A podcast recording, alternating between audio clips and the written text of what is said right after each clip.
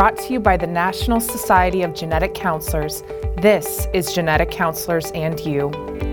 Answers to your genetic questions by genetic counselors. For more information about genetic counselors, including what they do and why you might see one, visit aboutgeneticcounselors.com. Welcome to Genetic Counselors and You, a podcast that answers your genetic questions by genetic counselors. This episode will focus on how genetic counselors play an active role in patient care and how we work with other healthcare providers, especially primary care physicians. The episode will also talk about how genetic counselors' special training in genetics and counseling makes them unique and sets them apart from other healthcare providers. I'm the National Society of Genetic Counselors president, Amy Sturm, and I'm here today with one of my favorite colleagues, Dr. David Rolston. Dr. Rolston is the chair of the Department of Medicine Specialties, and he is also the director of the Division of General Internal Medicine at the Geisinger Medical Center in Danville, Pennsylvania. Dr. Rolston and I work together at Geisinger, and we have really become acquainted with each other as he plays a large and central role on our Clinician Advisory Committee for our MyCode Community Health Initiative, our large biobank of individuals who undergo genomic sequencing and then receive results from genetic counselors. And it'll be really great to hear from Dr. Rolston today how working with genetic counselors has allowed him and his team to integrate genomics for his patients. Dr. Rolston, it's great to have you joining us today. It's my pleasure. So, how long have you been here at Geisinger? September will make 11 years, and wow. 11 very good years. That's wonderful. I came to Geisinger from the Cleveland Clinic, where I'd worked for about 10 years and also had a very good time there. Well, two wonderful institutions, and we're so happy you're here with us and providing your excellent patient care to the patients um, and have really been open to receiving genetic results for your patients. We know that sometimes it can be a learning curve getting that genetic information back for your patients. You are probably aware that our training in med school in genetics is very limited and rudimentary, to say the least and having experts working with us side by side, as we do in other fields of medicine, helps us pro- provide the best possible care to our patients. Mm-hmm. So, as a healthcare provider, how would you describe the role genetic counselors play in your patient's care? They play an extremely important role, partly because the knowledge base of most physicians in genetics is fairly limited and they provide us with that additional knowledge to help take better care of our patients. Mm-hmm. Uh, not only directly providing information to us, but also to our patients in a language that the patient will understand, and perhaps equally important, we will, will understand. I think that's a great point. And really, genetic counselors have their entire training within their master's degree programs to focus in on all of that deep science and genetics but also the psychosocial counseling skills. So I think you summed up, you know, kind of really what that training brings to the table and how it supplements um, that of you and your team members. So tell me a little bit more about how you and your team do work with genetic counselors. So clearly, the uh, one program which helped uh, to springboard our collaboration was the MyCode program. And on its heels, was the exome sequencing program, uh, which is being offered to many of our patients, mm-hmm. so that we are beginning to see these results, which are often negative, but equally there are positive or abnormalities that are detected where we clearly need the help of our genetic, genetic colleagues to help us decide what the next step should be. Mm-hmm, absolutely. And, and what happens at that point? Um, do you oftentimes recommend that your patients discuss their results with a genetic counselor? Initially, I do a quick survey of the literature so that mm-hmm. I at least seem knowledgeable when I'm talking to my patient about that abnormality, mm-hmm. And then hand the patient over to the genetic counselor mm-hmm. to further the discussion and to make recommendations as to what next needs to be done. Mm-hmm.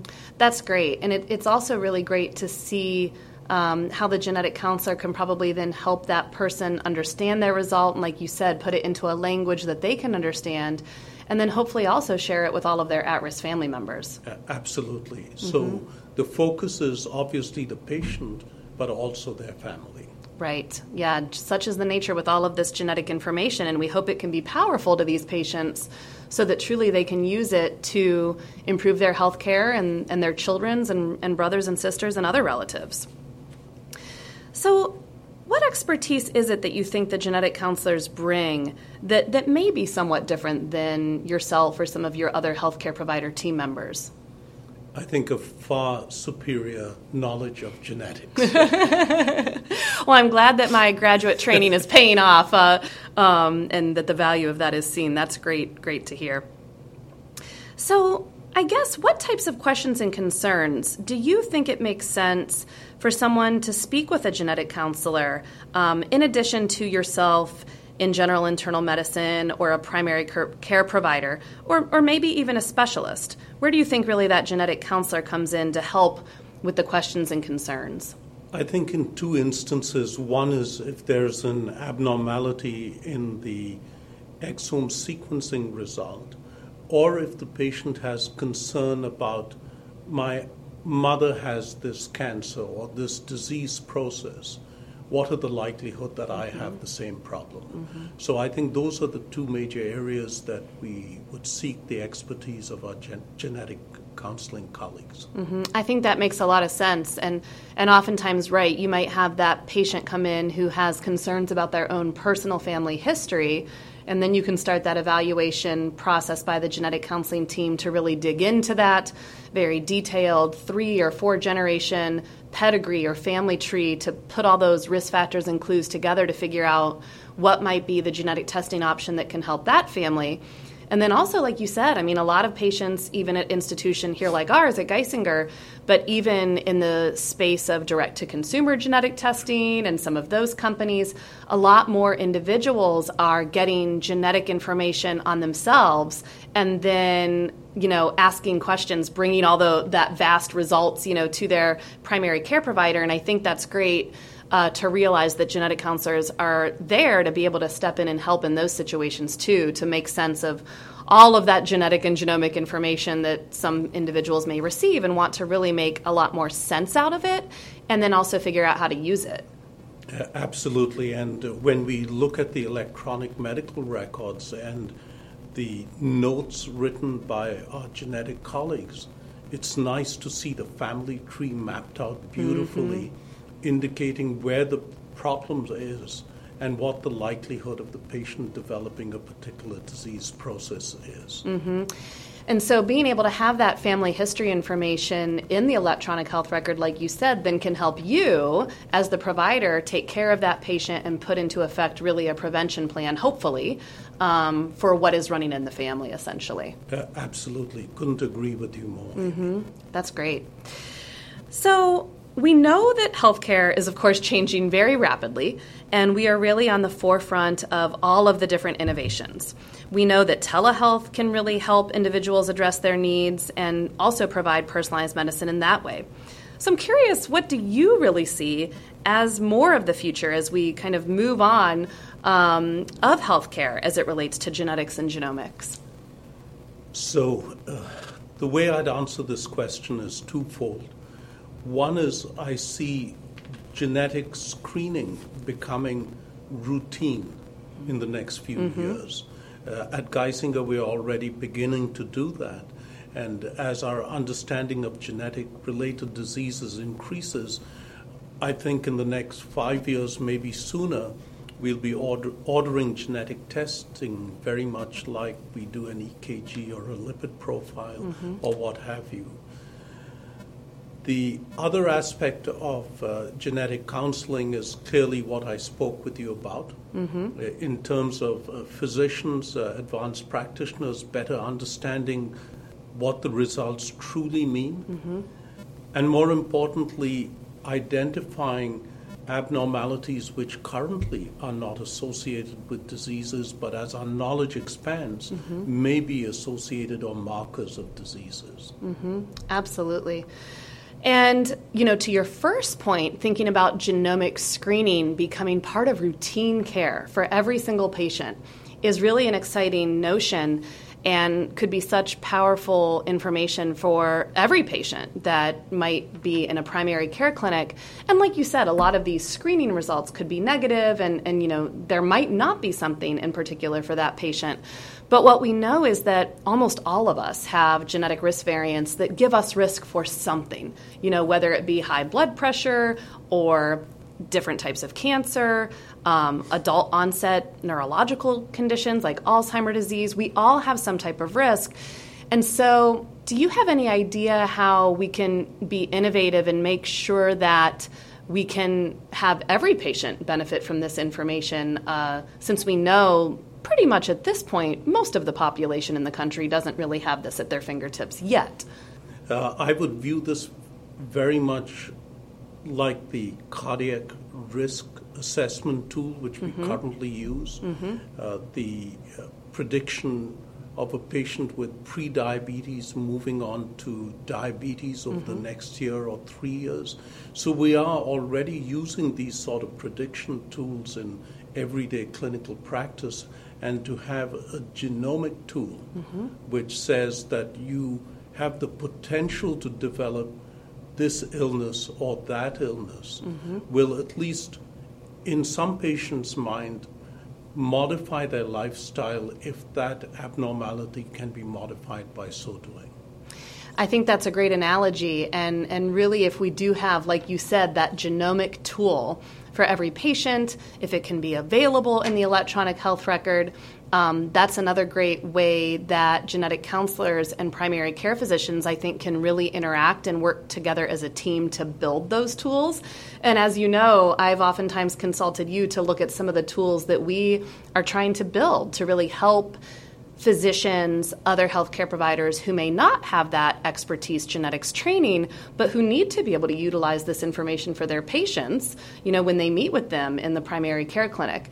And hopefully we can continue to work together in that way to build those tools to truly integrate genomics for all. Yeah, absolutely. There's no question that as uh, genetic information becomes more widely available, all clinicians need to brush up their knowledge with regard to genetics so that they understand the abnormalities that they are mm-hmm. seeing so that they can be proactive, collaborative with the, our genetic counselors, with our patients, mm-hmm. to offer the best possible care to them. That's great. I know that um, part of you know my role has really been to integrate a lot with cardiology and cardiovascular specialists, and we've seen a lot of genetic counselors integrate in areas like oncology, neurology, cardiology. But I think we're going to see so much more integration with genetic counselors in other specialty areas of care too. Because again, I mean, really, genetics does have some component in almost every organ system and the risk that patients have. Couldn't agree with you more. well, that's great. Well, thank you so much, uh, Dr. Rolston, for joining me today. I guess the last question I have for you is Do you have any words of advice to other providers on how they might be able to integrate genetics into their patients' care? You know, if they really aren't set up with a clinic yet that has this type of information, what would be some good steps to get started? So, the very first thing to do is to recognize that this is an upcoming field in clinical medicine and one that has impact on healthcare delivery to our patients. So, to collaborate with our genetic counselors is critical to achieving that end. Mm-hmm. And my advice to my clinical colleagues who are PCPs, internists, uh, specialists, what have you, is to develop that partnership and to start looking at genomic results so that you understand them better and can better discuss them with your patients, with our genetic counselors, just as we do with any other subspecialty. Mm-hmm. I'm so happy to hear you say that as your words of advice because truly um, the mission and really the future strategies of the National Society of Genetic Counselors is to try to build these collaborative models of care with our physician partners, with our other colleagues in healthcare, um, so that we can really bring the expertise of everyone to the table to best improve patient care. So I think that is a vision we can definitely achieve moving forward. If you are interested in finding a genetic counselor, you can always visit the website findageneticcounselor.com. It has been an absolute pleasure sitting down here today with my colleague, again, Dr. David Rolston, and hearing all of his wonderful thoughts about how genetics and genomics can truly be integrated into healthcare for the betterment of all of the individuals and the patients that we serve. So, any final messages for us, Dr. Rolston? No, I'd like to thank you for inviting me to uh, speak with you and uh, to listen to some of my thoughts. Well, thank you again for joining us. It, was a pleasure sitting down with you today. Thank you for listening to this episode of Genetic Counselors and You. For more information about genetic counselors and to access tools and resources mentioned in this episode, visit aboutgeneticcounselors.com.